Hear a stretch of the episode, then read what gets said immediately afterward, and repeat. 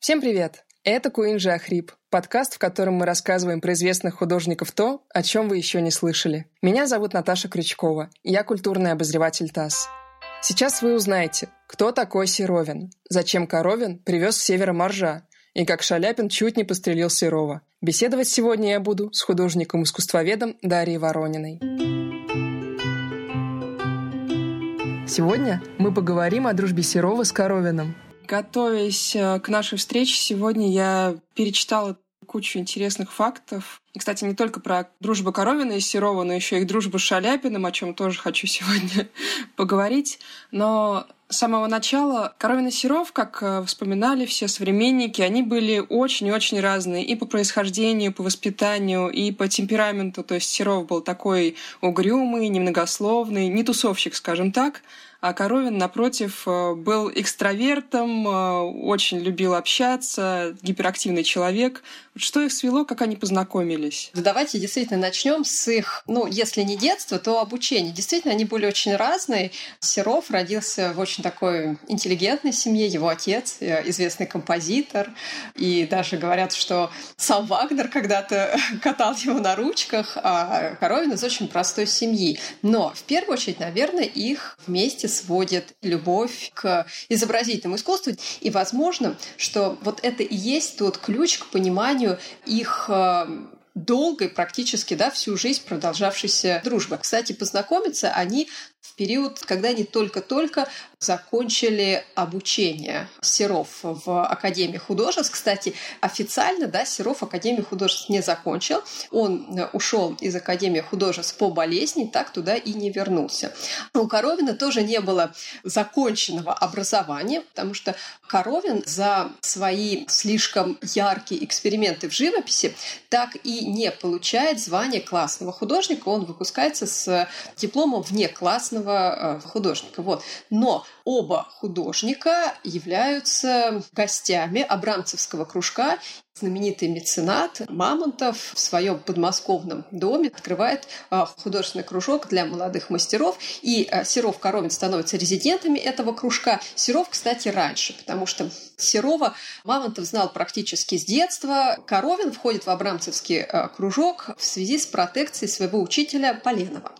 Вот, там и происходит их знакомство. Мне кажется, конечно, тут они подтверждают э, противоположности, притягиваются. И, возможно, здесь еще какой-то психологический эффект, что один хотел э, у своего друга, ну, как-то подпитаться, наоборот, уверенностью, а, вот этой общительностью, как будто компенсируя свою молчаливость. И наоборот, может быть, Серов э, притормаживал Коровина в его импульсах, порывах тоже уберегаем, может быть, от чего-то. И, к слову, про Мамонтова, именно же он дал им прозвище Серовин — которое так разошлось, насколько я знаю. Ну да, действительно. В юности они были настолько не разлей вода, что Мамонтов дает им это шутливое прозвище, потому что они везде-везде ходили вместе. Но многие ранние работы они даже иногда писали совместно. Нет, это не общеизвестные картины, но уже став э, начинающими художниками, они часто получают от Мамонтова какие-то совместные заказы по художественному оформлению а, помещений, по созданию декораций. И да, они всегда ходили вместе, и Мамонтов Мамонтов говорил, что они действительно серовины, да, или серовин. Но еще очень интересное прозвище было у Валентина Серова. Ну, все знают, что Серова звали Валентин. А вот в семье Мамонтов его звали Антоша или Тоша. Валентин, Тоша, а потом уже и Антоша. И вот тоже очень интересно. Серов действительно был довольно-таки замкнутым человеком, но он совершенно преображался во время театральных постановок. Известно, что Мамонтов очень любил домашний театр. И, конечно, он устраивал вот эти всевозможные небольшие домашние мезосценки, постановки, и Серов там принимал самое живейшее участие. Не только как художник-декоратор, но как и актер.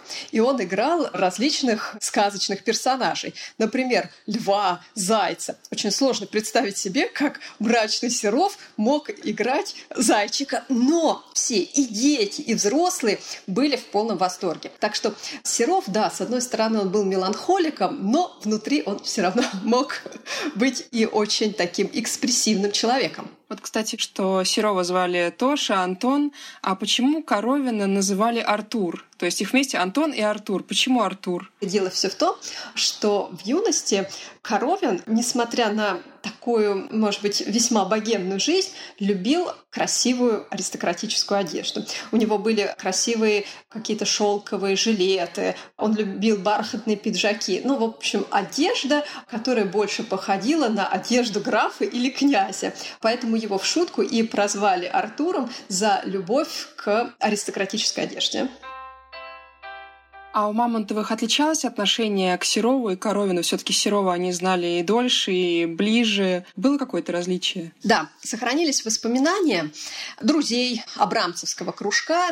И в этих воспоминаниях мы действительно можем прочитать о том, что меценат Мамонтов по-разному относился к своим художникам. И Серов действительно был практически как член семьи. А вот к другим художникам, Коровину, Врубелю, бывало так, что Мамонтов, например, мог не сразу пригласить художника, например, к себе в кабинет. И известный факт, что Коровин, однажды придя за заказом, несколько часов прождал в передней, потому что Мамонтов его, например, не принимал. И даже директор московских театров как-то в своих записках записках мецената Мамонтова назвал Савраской, хотя он и делает очень много для культуры, для искусства, но живет в нем купеческая Савраска, да, и не может он иногда свои привычки оставить. Но, с другой стороны, в оправдании Мамонтова и Коровина, и Серова, и Врубеля он очень часто возил за границу на собственные деньги. На собственные деньги он снимал и мастерские там, да. Мы можем вспомнить вот эти какие-то негативные моменты в общении, но Коровина, например, не очень любила супруга Мамонтова.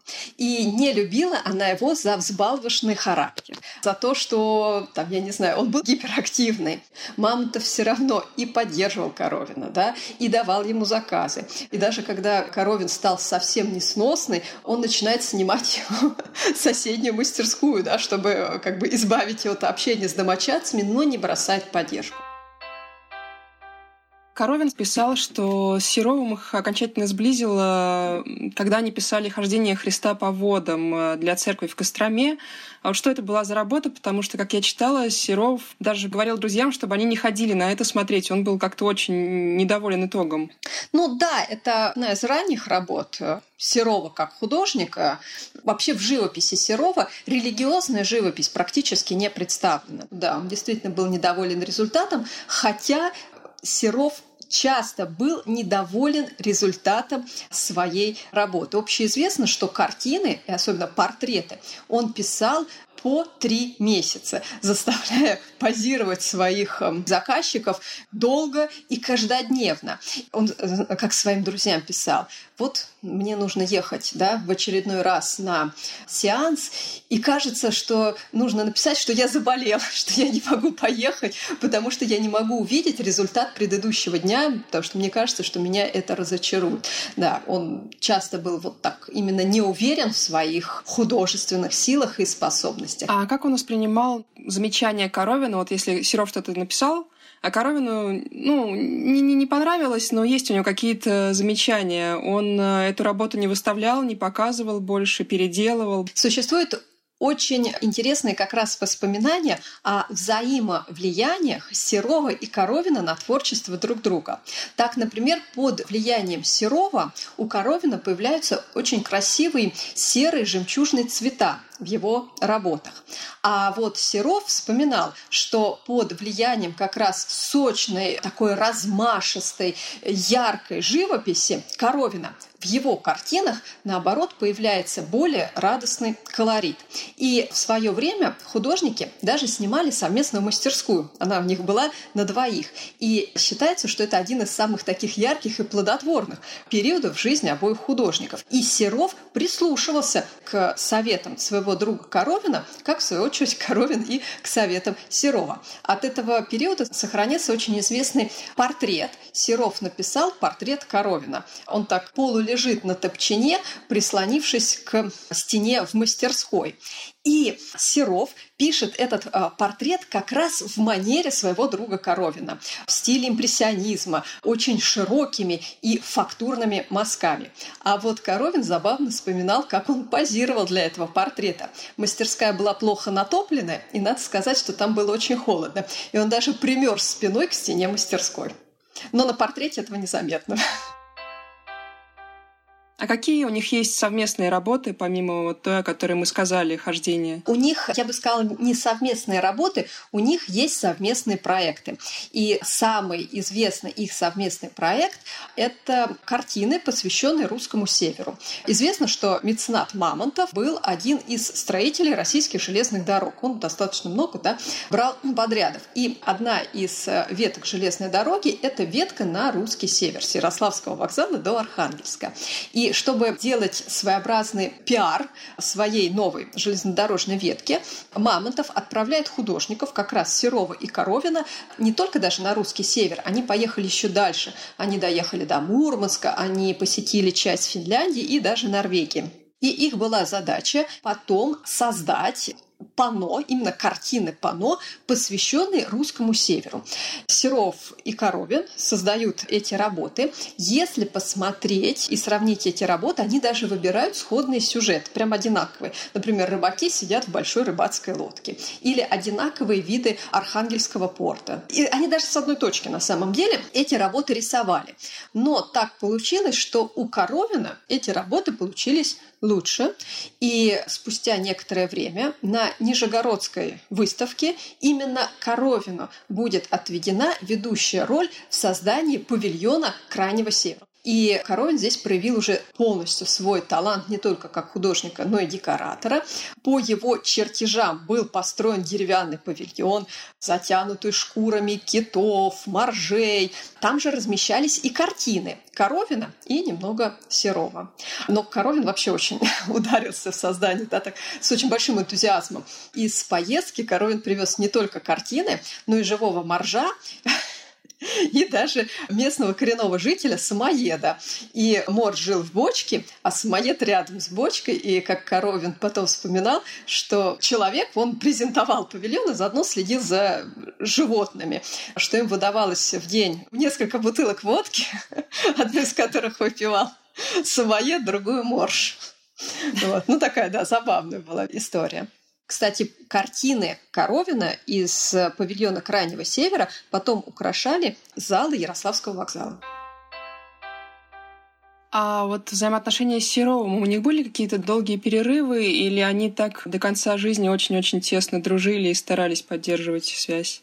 Вы знаете, у них, конечно, перерывы были, потому что в определенный период времени Серов начнет больше времени проводить в Санкт-Петербурге. Он станет активным членом Санкт-Петербургского кружка «Мир искусства». Он купит в Финляндии дачу, и он будет больше времени проводить там. Константин Коровин, он все-таки московский художник, и его карьера тоже пойдет в гору, да, если Серов начнет писать очень много портретов и станет блистательным портретистом столичным, то Коровин станет руководителем и главным художником всех московских театров в том числе и Большого театра. Но в начале 20 века судьба их вновь сведет. Это будет 1901 год, и они снова встретятся и начнут совместную уже преподавательскую деятельность в Московском училище живописи, ваяния и зодчества. Серову останется уже, к сожалению, не так много лет. В 1911 году он скоропостижно скончается. И вот уже последние эти годы они вновь проведут вместе, занимаясь преподавательской деятельностью, обучая своих студентов, учеников и год смерти Серова Коровину как раз было предложено сделать ретроспективную выставку, потому что у Коровина был бы творческий юбилей. Но Коровин откажется от проведения вообще празднования, чествования себя как художника из-за смерти своего одного из самых близких друзей. А вот их преподавательские методики, они были разными? Как они учили студентов? Потому что у каждого преподавателя у него есть свой секрет, конечно же, своя манера взаимоотношения со студентами. Как они это делали? Вот это вообще очень интересная история. Дело все в том, что они вели один и тот же класс. То есть они были преподавателем вдвоем у одних и тех же студентов. И студенты, между прочим, были в восторге, потому что они получали, ну скажем, творческий опыт двух прекрасных художников, но очень разных. Серов со своим особым видением сдержанного колорита. Кстати, Серов один из первых преподавателей в училище живописи, вояния и зодчества стал приглашать женскую обнаженную натуру, что было на тот период прорывом, потому что в основном обнаженная натура была мужская, Коровин учил, конечно, вот этой такой яркой, сочной экспрессии и вводил нотку декоративности. Как вспоминают ученики. Серов так делал комментарии. Он, например, мог подойти и стоять достаточно долго за спиной студента и курить. И он мог выкурить несколько сигарет, пока скажет несколько скупых слов. Студенты, конечно, очень нервничали, потому что они не знали, что скажет Серов, скажет хорошо или все переделывать. Коровец же наоборот. Он постоянно общался со своими студентами, а отпускал тысячу шуток и был не просто учителем, но другом своих студентов. А иногда, когда какой-то ученик подходил к Серову и спрашивал, а вот, ну, подскажите мне, здесь что можно чуть-чуть исправить или подправить, Серов обычно говорил, идите к Коровину, у него язык подвешен, хорошо, он вам все расскажет. Я вот э, прочитала очень классную историю, когда Шаляпин и Серов решили разыграть слугу Василия. Каждый раз, когда он заходил, он по привычке вешал свою одежду на гвоздь. Серов нарисовал этот гвоздь. И Шаляпин зычно крикнул Василий. Василий зашел, хотел повесить э, картуз. Картуз упал, естественно. Он его снова поднял и хотел повесить. Он снова упал. И это очень веселило друзей. Вот какие еще подобные истории вы знаете?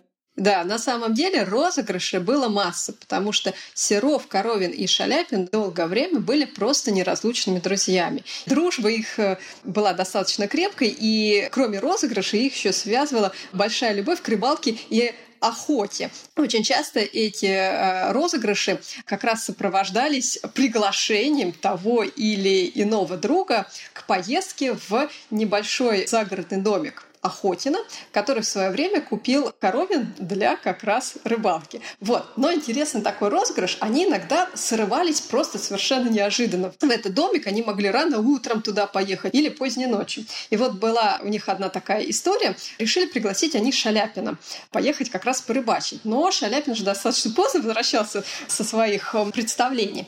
И Серов решил не дергать каких-нибудь посыльных, а поехать к Шаляпину домой самостоятельно. И он спрятался в передней под лестницей и накрылся не знаю, каким-то тлупом, и хотел, когда войдет Шаляпин, выпрыгнуть на него и испугать. Ну, дальше они уже вместе поехали. Но Шаляпин очень долго задерживался после своего концертного выступления, и Серов просто уснул. Он уснул, да, ну, бывает, да. И проспал приход владельца. И когда он уже очнулся, Шаляпин там, он, видимо, уже раздевался и выпрыгнул в какой-то, да, такой момент, а Шаляпин действительно испугался. Но тогда многие носили а, карманное огнестрельное оружие. И Шаляпин даже чуть не... Ну, он, конечно, не застрелил, но он вытащил уже свой небольшой револьвер и, и действительно по-настоящему испугался. И потом он говорил, ну что вы такое придумали? Я ведь мог с испугу и выстрелить. Вот даже какие были интересные шутки. А вот по поводу оружия были забавные истории, связанные с Коровиным. Коровин был театральным декоратором. Он очень вечево подходил к созданию своей работы. Ну и его художники, которые работали под его началом, не всегда одобряли, видимо, такое усердие. Вот. И часто бывало, что во время работы они делали всякие каверзы. Например, разливали ведро с краской или могли попытаться даже скинуть на голову коровину, ну, я не знаю, какую-нибудь там театральную балку или рампу. И поэтому Коровин в заднем кармане своих брюк на золотой цепочке всегда носил маленький револьвер, потому что он боялся, действительно боялся какого-то нападения.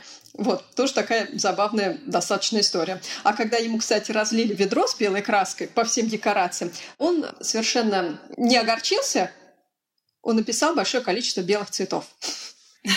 Вот такая история. Ну, Серов, Шаляпин, Коровиным любили тоже подшутить. Да. И в том числе он даже, насколько я знаю, переписал картину, когда они сказали, что городовой на одном из его пейзажей похож на Николая II.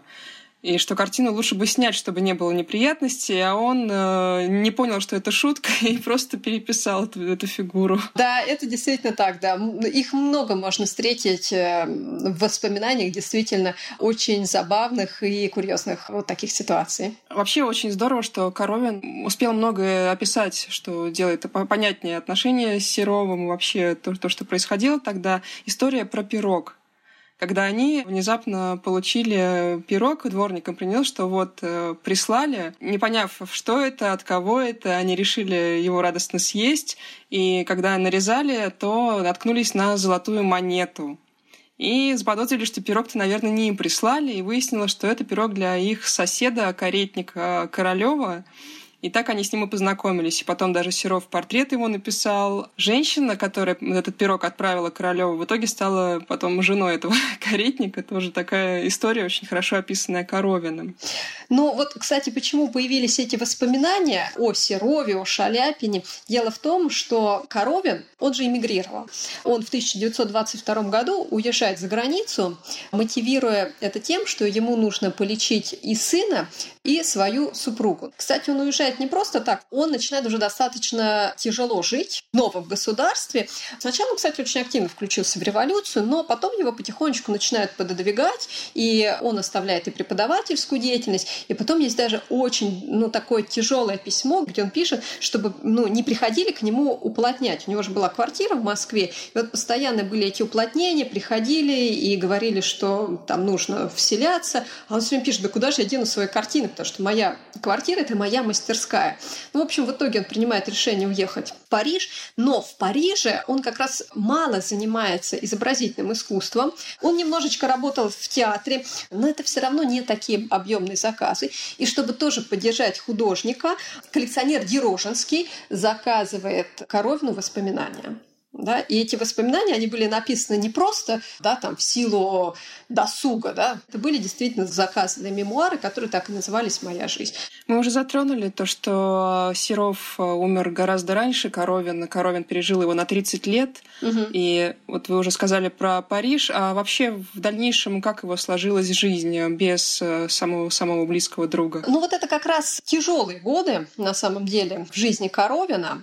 Да, в 1911 году умирает Серов. С другой стороны, 50-летие да, самого Коровина, он отказывается от э, чествования, от выставки.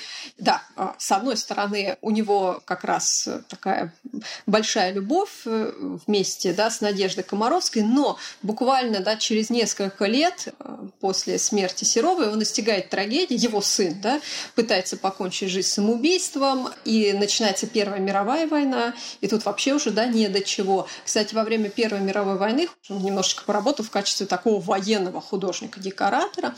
После революции он, естественно, уже не работает больше в Большом театре как художник. И он начинает очень тяжело материально жить. И поэтому он принимает решение все-таки уехать во Францию. Кстати, у него была такая идея, что во Франции он попродает свои картины и заработает деньги. Но картины ехали отдельно от него, ну там, отдельным багажом. И, к сожалению, до Франции они так и не доехали. Картины теряются в дороге, поэтому он просто приезжает во Францию, там у него практически нет сбережений никаких, картин нет. Он начинает просто писать картины, виды Парижа, но это уже конец 20-х годов, и, конечно, импрессионизм уже совершенно не востребован, потому что Париж 20-х годов живет работами Пабло Пикассо, уже Сальвадора Дали, и Коровин так с удивлением пишет, есть такая переписка, подумайте только, кто сейчас самый известный из иммигрантов художник в Париже? Хайм Сутин. Но Хайм Сутин, да, это художник, который пишет в стиле экспрессионизма. Это такие уже очень такие жесткие по сюжету картины с внутренним надломом конечно, живопись Коровина практически уже никому не нужна, и поэтому он, да, он оформляет хоть как-то, да, зарабатывает деньги на театральными постановками, пишет мемуары у него все равно всегда, даже до смерти, он хранил такой НЗ, это были деньги на билет обратно в Россию. Но он, правда, никогда ими так и не воспользовался. На этом все. С вами был подкаст Куинджа Хрип. Меня зовут Наташа Крючкова. Со мной над выпуском работали продюсер Алина Белят и звукорежиссер Илья Аржадеев. Слушайте нас на сайте и в соцсетях ТАССа, на Яндекс Музыке и в Apple подкастах, а еще в приложениях Google Podcasts, Anchor FM, Pocket Casts, CastBox и Overcast – Обязательно оставляйте свои отзывы и любите искусство.